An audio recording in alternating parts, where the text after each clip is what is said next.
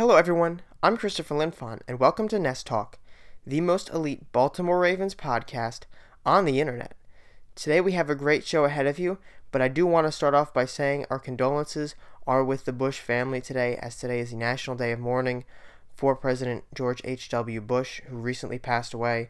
Today is Wednesday, December 5th, 2018. This is being recorded at approximately 11:30 in the morning.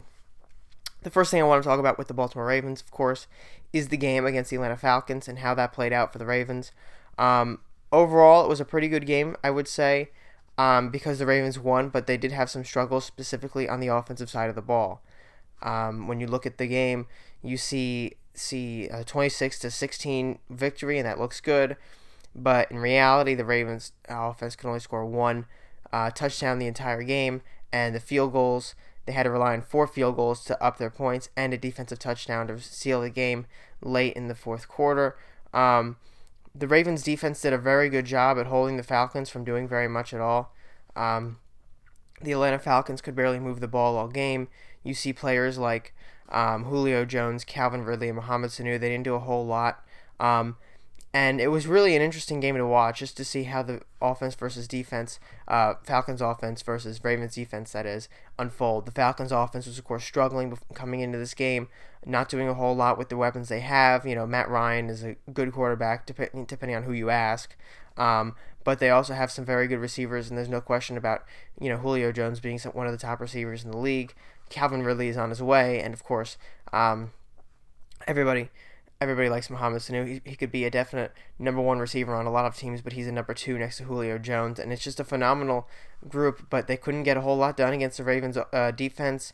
You have players like Jimmy Smith and Marlon Humphrey who balled out all game, deflecting passes, doing a whole lot. Marlon Humphrey especially did very well when he was paired up with any receiver, really. He was breaking up passes and doing some very nice coverage.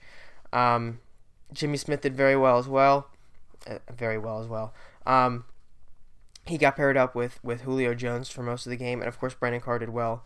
There really wasn't a whole lot of drama in the secondary, and then of course the fumble that came late. Tavon Young picked that up after Peanut Unwaso took the ball out of Matt Ryan's hands, and Tavon Young picked it up and ran it into the end zone for a touchdown. But when looking at the offensive side of the ball for the Ravens again, the struggles were there. Early on, they scored on the first drive a touchdown, and that would be the last touchdown they scored for the entire game. Not a very great performance by the offense, who struggled really and played sloppily throughout. I think that the fumbles really hurt the offense a lot. Lamar Jackson fumbled it 3 times, and Kenneth Dixon another. There were some drops, most notably by Willie Snead and Michael Crabtree. You know, you can't be dropping the balls. That's going to be an issue, especially when you're playing against a team that could light it up at any moment. Luckily, the Ravens held the Falcons not to just a couple touchdowns, or one touchdown, I think, and a couple field goals, if you don't count the fumble recovery, which we'll get in a second. But the fumble recovery by the Falcons gave them the touchdown. They run it back into the end zone to go up 10-7, and you know the fumbles really hurt the Ravens a lot. A lot of sloppy mistakes by rookie quarterback Lamar Jackson. Of course, other players had mistakes, like Kenneth Dixon fumbled and the few drops. But overall, I wouldn't say Lamar Jackson's performance was very good. You know, you have some of these players to come in here and help, and Lamar Jackson just can't get the ball to them. Like John Brown, he is always missing John Brown. John Brown was wide open on a deep play early on in the game. I think it was the second quarter, if I remember correctly. And he flat out misses him on the post route. That would have been a touchdown. There was no way anybody could have caught up to John Brown. But he missed him on the deep route.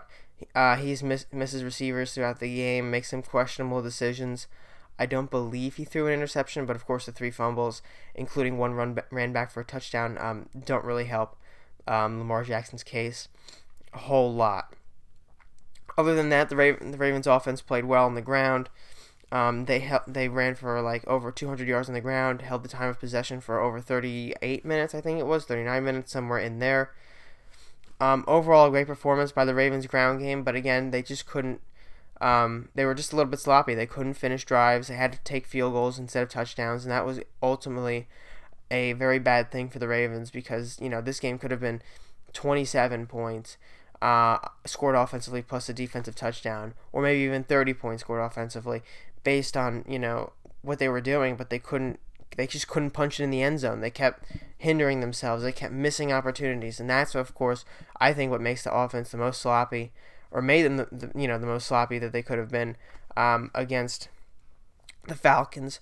No other turnovers aside from the one fumble that got returned for a touchdown, though. The Ravens did pick up the other three fumbles, but it did hinder the drives and kind of cut them short. But overall, I would say this is an okay performance by the Ravens offense and a great performance by the Ravens defense for an overall good performance by the Ravens in total. I think that the Ravens offense, if they can just punch in when they get down near the goal line, that'll be a great improvement for them. And then, of course, that's very valuable to get touchdowns instead of field goals, especially when you're going to play tougher teams down the stretch here with just 4 games to go.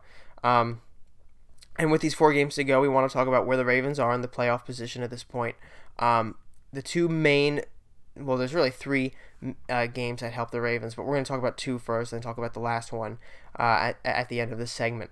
But the Ravens obviously beat the Atlanta Falcons in Atlanta, and that was a huge victory for Baltimore. It increases their playoff chances dramatically. Now it's 7-5. You just need 3 more games, and you're basically in at 10 wins. I don't think there's any other AFC team that's going to be able to overtake the Ravens with 10 wins if they got to that point.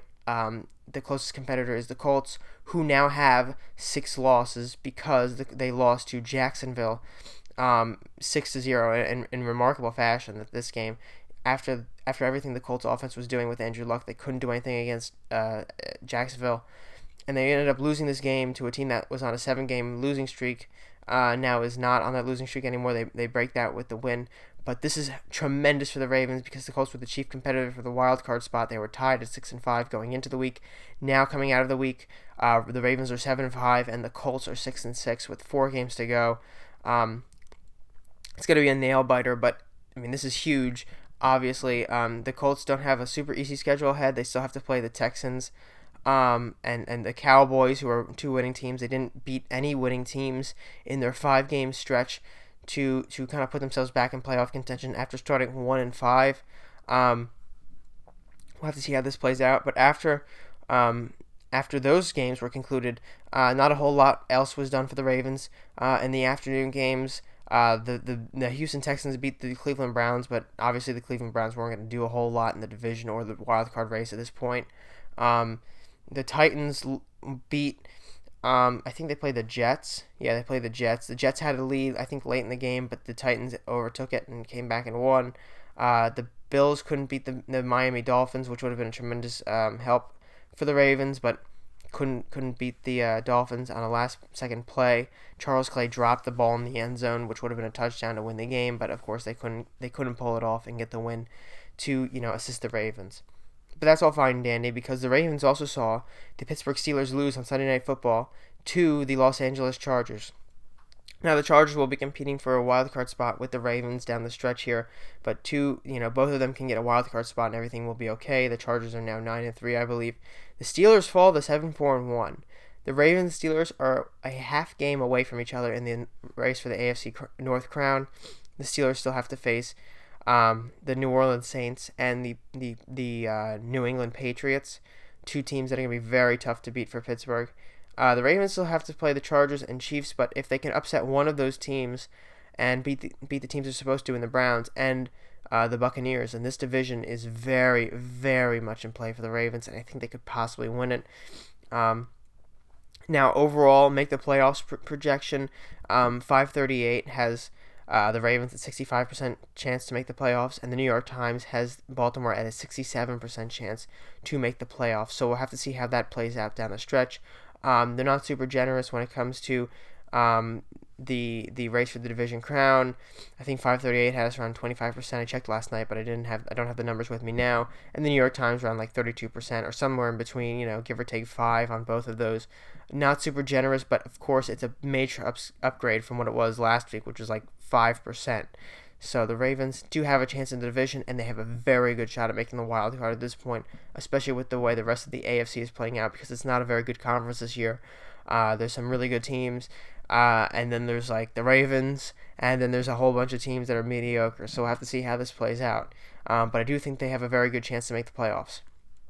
I do want to talk a little bit about a couple players who I think stood out in the Falcons game that deserve some respect here. The first one would be Marlon Humphrey. I talked about him a little bit earlier, but I want to say that he is developing quickly into one of the best cornerbacks in the league.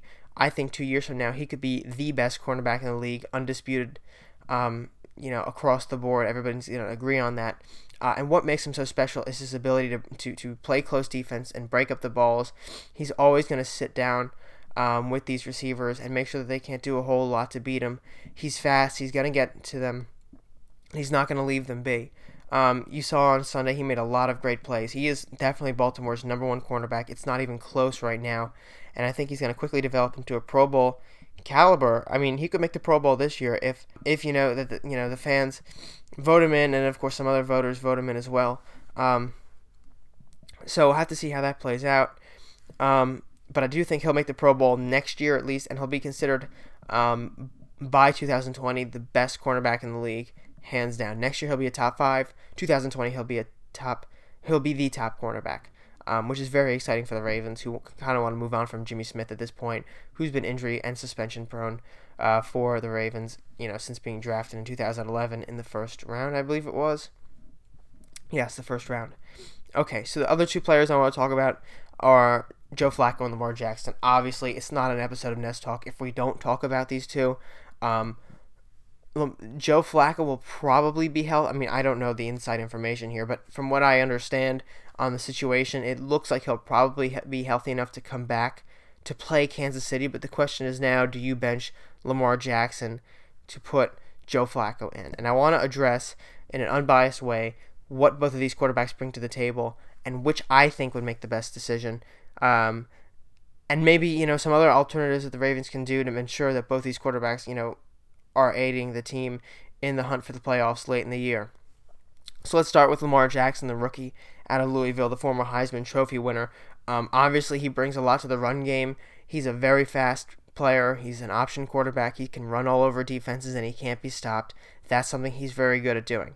And he also brings the time of possession back into the game, because the Ravens are going to continue to run over and over and over again and hold offenses off the field.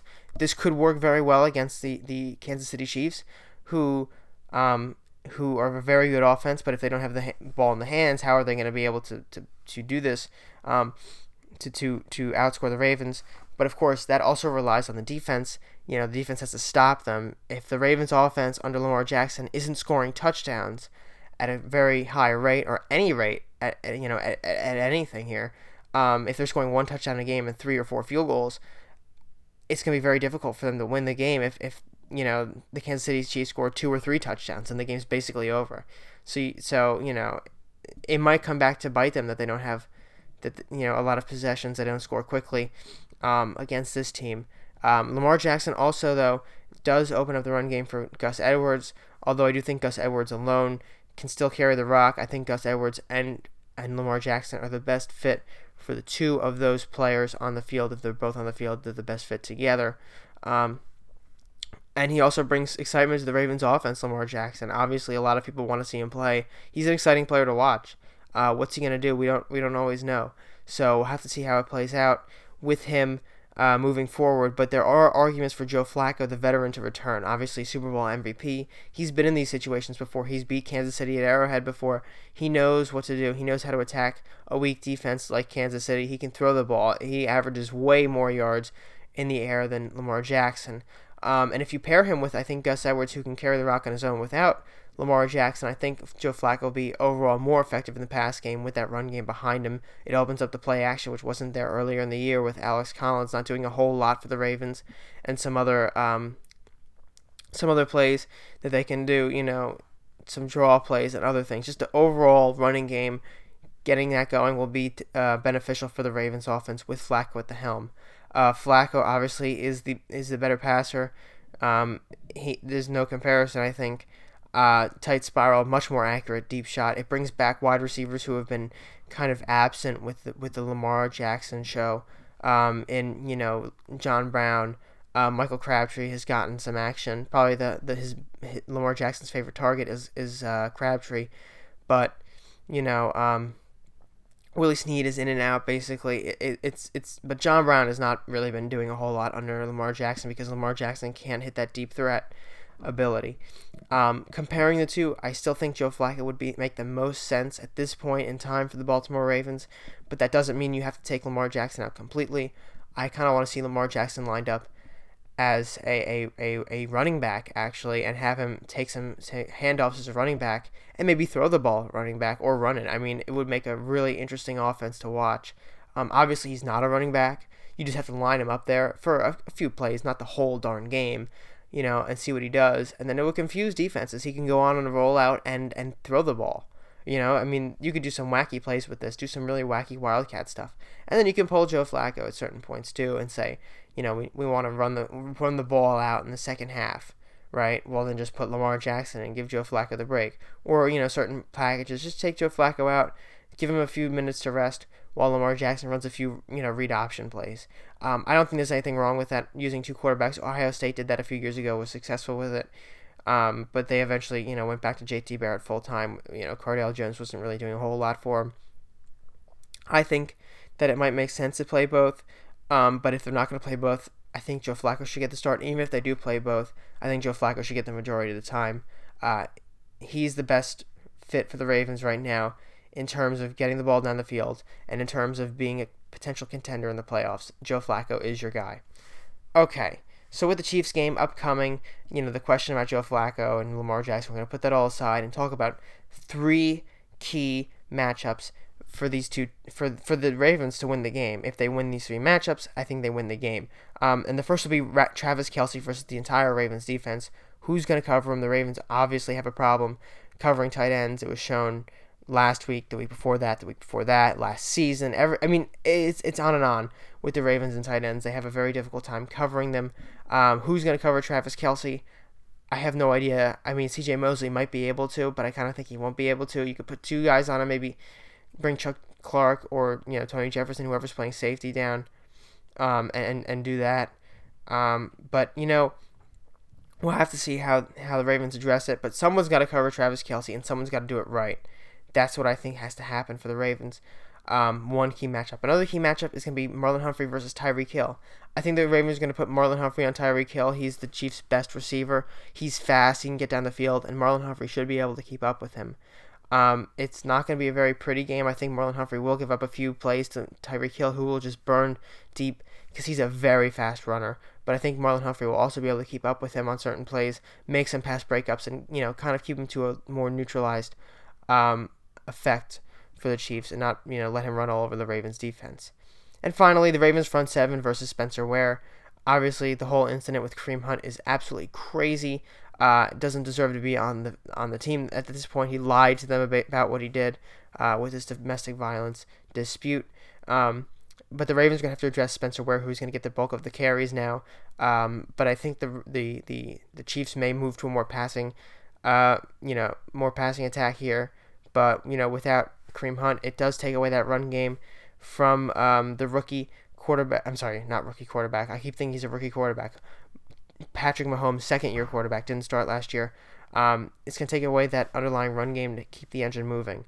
And we'll have to see how it plays out for him. But I think Spencer Ware obviously is going to get the bulk of the carries. And if the Ravens front seven can stop him, then they're going to do very well.